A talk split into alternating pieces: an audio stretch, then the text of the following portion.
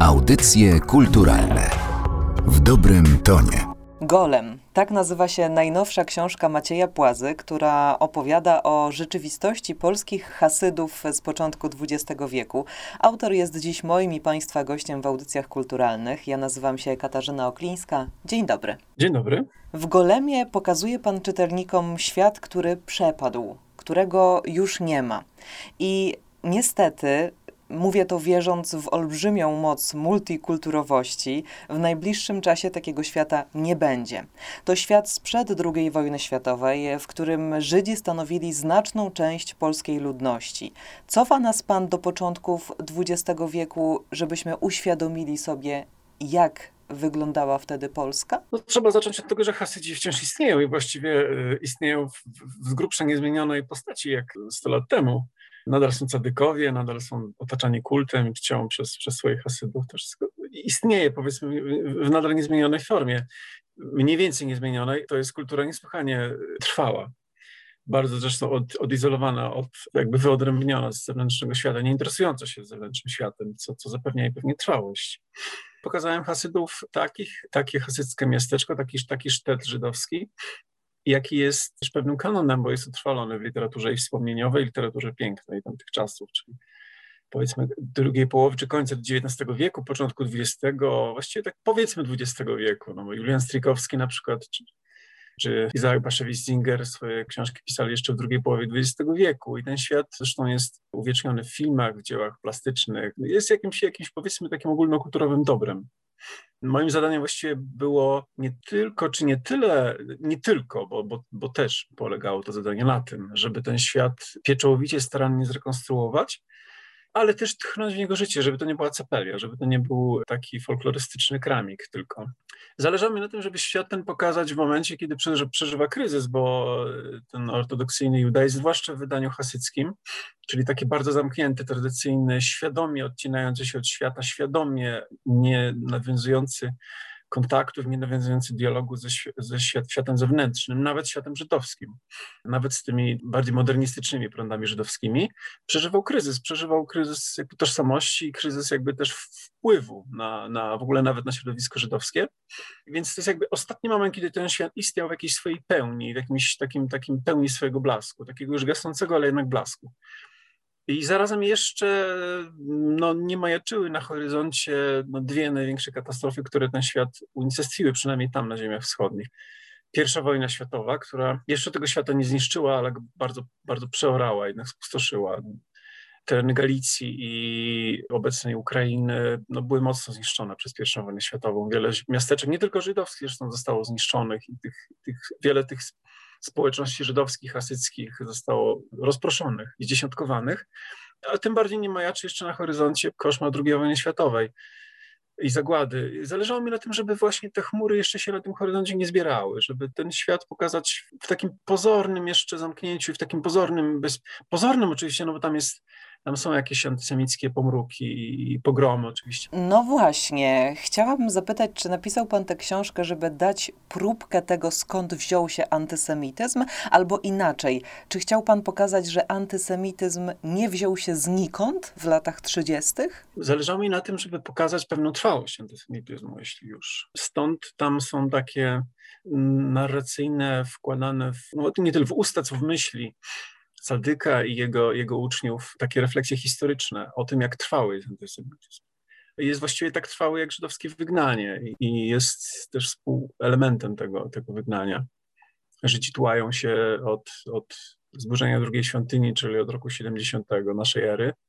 Takim traumatycznym i też jakby fundującym współczesny, już, już nowożytne, nowożytny świat żydowski wydarzeniem było wygnanie Żydów z Hiszpanii w roku 1492 od tego czasu właściwie zaczyna powstawać świat Żydów aszkenazyjskich, bo Żydzi wtedy się rozproszyli po Europie szczególnie silny nurt ruszył w stronę północną, czyli rozprzestrzenili się Żydzi z Hiszpanii też północnymi krajami Europy przez Niemcy, aż dotarli do, do, do znaczy byli już wcześniej, ale dużą falą dotarli wcześniej do, do, do Polski, na Kresy Wschodnie nasze i ten świat żydowski, jaki istniał właściwie do XX wieku, do początku XX, do połowy XX wieku, no to, to właściwie powstawał od tamtego czasu. I tej migracji Żydów i tym wygnaniu Żydów reakcje antysemickie towarzyszyły od samego początku tak zwane oszczerstwo krwi, czyli ten straszliwy mit, straszliwy czarny mit mordu rytualnego, porywania dzieci chrześcijańskich, spuszczania z nich krwi na macę i tak dalej. Całe to obrzydlistwo jest przecież bardzo stare, to jest mit jeszcze średniowieczny co jest najbardziej niesamowite, on istnieje nadal. No jeszcze w 1946 roku wywołał pogrom kielecki. U nas właściwie nadal jest sporo ludzi, którzy w to wierzą, jest niesłychane. Więc ja nie tyle może dociekałem w Golemie przyczyn, źródeł antysemityzmu, to mnie nie interesowało, chociażby, chociażby z tego względu, że bardzo wiele na ten temat już napisano, wiele, bardzo wiele na ten temat się pisze, a nie chciałem też swojej książki rozpychać jakoś ponad miarę. Bardziej zależało mi na tym, żeby pokazać, że to, co się dzieje w Golemie, te antysemickie ekscesy, pogrom, absolutnie nie jest odosobnionym wydarzeniem i nie jest też nowym wydarzeniem. To nie jest żadna nowość po prostu. Jest powiedziane w tej książce jasno i Żydzi doskonale sobie z tego zdają sprawę, że prześladuje się ich szykanuje i, i nawet zabija od wielu set lat. Wspomniał Pan o micie, więc musimy powiedzieć o tym tytułowym golemie, bo przecież ożywił Pan mit, tworząc swoją interpretację. Chcę zapytać o to, czy ten tytuł towarzyszył Panu od samego początku, czy ta książka mogłaby nazywać się inaczej? Ona mogła się nazywać inaczej. Brałem pod uwagę inny tytuł. No to zdradzam takie może sekrety warsztatu, ale chyba no, nie są jakieś przesadnie może sensacyjne i interesujące, więc też nie ma czego strzec aż tak bardzo. Zastanawiałem się nad tytułem Yecira, czyli stworzenie. Sefer Yecira, czyli Księga Stworzenia, to jest taka pierwsza, jedna z najważniejszych, takich bardziej fundujących ksiąg kabalistycznych w kulturze żydowskiej. Ona zresztą ma przekład polski, dwa przekłady polskie są. Z komentarzem, bo bez komentarza nie ma, nie ma właściwie sensu jej czytać, a i z komentarzem jest to bardzo trudne. Księga Yecira jest o tyle ważna, że jest tam, według tradycji żydowskiej, jest tam umieszczony przepis na stworzenie golema. Także adept sztuki kabalistycznej, właściwie nie adept, bo żeby stworzyć golema, trzeba, według tradycji trzeba było być bardzo zaawansowanym kabalistą, więc nie była rzecz do adepta, tylko do mistrza już. Stworzenie golema przypisywano wielu sławnym rabinom, cedykom, kabalistom na przestrzeni wieków. Od kiedy ta legenda powstała, czyli od bardzo wczesnego średniowiecza czy schyłku starożytności. No i zgodnie z tradycją golema tworzyło się na podstawie receptury zawartej właśnie w księdze Jecira. Golem jest takim tytułem, który tak trochę trafia między oczy, prawda? No, sporo jednak czytelników, a, a, pewnie większość, która sięga po tę książkę, wie przynajmniej, co to jest, co to było, z, z czym się to je i, i z czymś to wiąże. Golem jest takim mitem rzeczywiście, który bardzo mocno żydowskim, esencjalnie żydowskim, korzennie żydowskim, natomiast on jest bardzo trwały, istnieje właściwie do dziś, w różnych, w różnych jakby przechodzi różne koleje losu, różne ewolucje, ale wśród Żydów do dziś mit Golema jest bardzo ważny i pełni funkcję takiego mitu pocieszycielskiego, takiego krzepiącego. To jest mit takiego żydowskiego supermana, takiej mitycznej istoty, która zostaje powołana do istnienia, żeby Żydów bronić właśnie przed, przed napaścią, przed oskarżeniami o różne hultajstwa i, i zbrodnie i przed groźbą pogromu także. Natomiast w kulturze nieżydowskiej golem, bo ten mit się też oczywiście sekularyzował i opuścił ten macierzysty grunt kultury żydowskiej, więc dla nieżydów golem jest takim uosobieniem sztucznej istoty, będącej dziełem człowieka, która się usamodzielnia, a nawet może zbuntować przeciwko człowiekowi. Ważną postacią w Golemie jest zachodzący do miasteczka nieznajomy, który u jednych wzbudza litość i ci jedni uważają go za świętego, a u innych wzbudza złość i nieufność, widzą w nim źródło wszelkich nieszczęść. Nieznajomy, co ważne, jest głuchoniemy, ale zachowuje się tak, jakby wiedział, gdzie jest, mimo że nikt go w miasteczku nie rozpoznaje. I to on wywołuje lawinę dziwnych zachowań.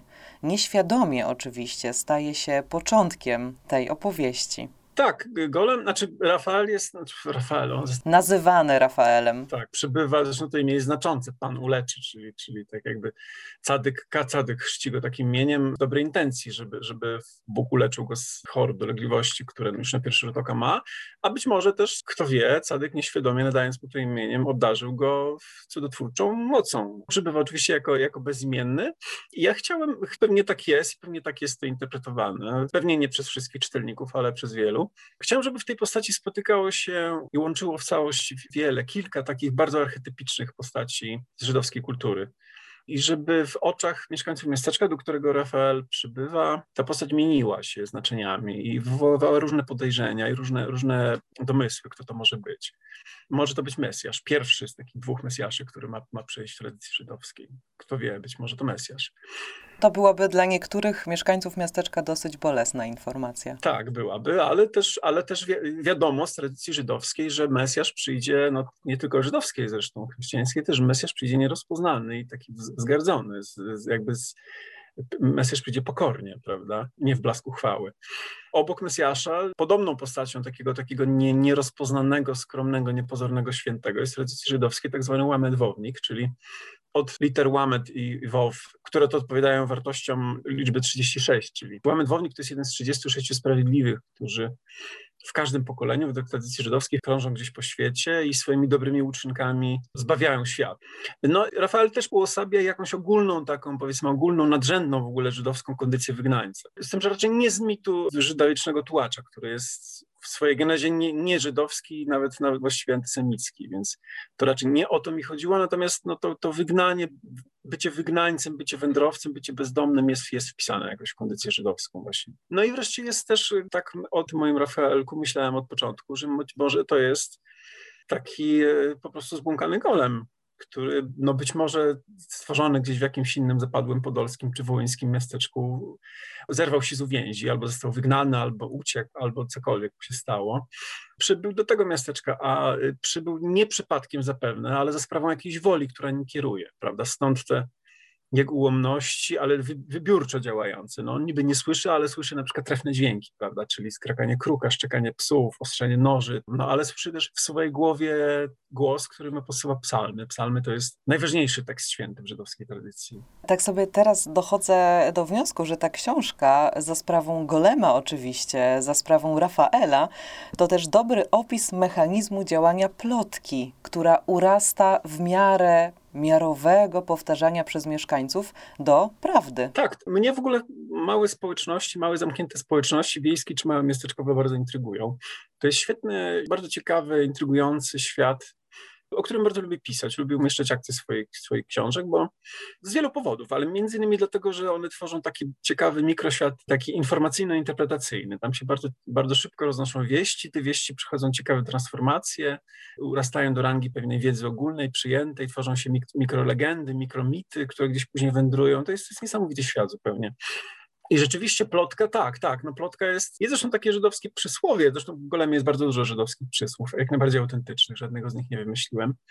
Lepiej dostać się w gojskie ręce niż na żydowskie języki. To nie jest antysemickie przysłowie, to jest żydowskie przysłowie. Rozplotkowane, rozplotkowana, bardzo prowincjalna społeczność, w której życiu nic się nie dzieje, bo to jest zapadła prowincja, błotniste miasteczko gdzieś tam, gdzieś tam na uboczu przybycie kogoś takiego niezwykłego jest materiałem do, do gadania po prostu, obgadywania. Jeszcze jak on zaczyna sprawiać cuda, zaczyna uzdrawiać, no to oczywiście od razu tworzy się kilkadziesiąt wersji zdarzenia. Powiedział Pan o żydowskich przysłowiach, więc y, nie moglibyśmy nie poruszyć tematu języka, którym Pan operuje, którego Pan używa w tej książce. Przyznam, że czytając ją uświadomiłam sobie, że niewiele wiem o jidyszyzmach. To słowa w języku polskim, które są zapożyczeniami właśnie żydowskimi. Pan wydobywa te słowa na światło dzienne i uświadamia, że posługujemy się nimi na co dzień, ale są też takie, o których nie mieliśmy pojęcia, a przynajmniej ja mówię za siebie jako czytelniczka. Tak, znaczy jidyszyzmu w ogóle jest w języku polskim dużo, podobnie jak wątków, jakich motywów z kultury żydowskiej, chociażby kulinarnej, o których nie zdajemy sobie sprawę, nie? typu jedzenie chrzanu na Wielkanoc, prawda? To, jest, to, jest, to jest żydowskie.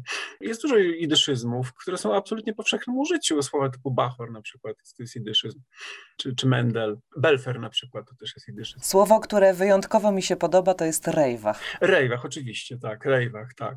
No one mają charakterystyczną w ogóle melodię, prawda? Jak już się odczytać, opatrzyć z nimi, to, to już się potem, prawda, gdzieś tam wyczuwa charakterystyczne takie brzmienie i z jednej strony takie twarde, a z drugiej takie dużo tych jod, takich śpiewnych, śpiewnych właśnie dźwięków.